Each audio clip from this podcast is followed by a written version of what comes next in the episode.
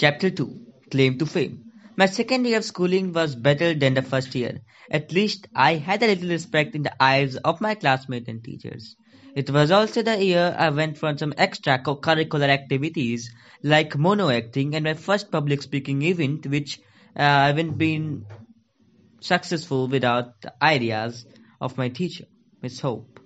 In that in that year, I was also planning several ways to get my first debut story published.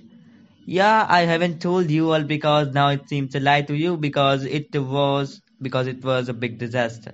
All the characters were planned, stories were set, their their birth, the date of birth were set, but due to some childish decision and a fight with Tracy in those days, they didn't even because of that that they didn't even got a proper release.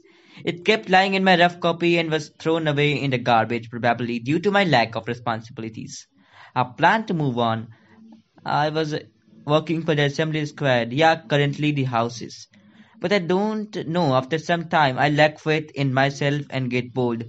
This, this also happened today. This is not a new reality, but I get bored after some time. One day I was doing my class and I wished to do, and I wished to do it. But then suddenly came Miss Avalanche and took me quickly. She was giving me instructions and you know what i am that kind of who will skip instructions of a game or read it quickly and and then will go into the game or the or the movie or series or book which i'm gonna read watch or whatever you can say binge at least. I said something wrong and she gave me the punishment and i was re- restricted from participating in the assembly. That day i guess was the worst day was the worst day I ever had, or I, you can say at least that it, was the worst day I was having.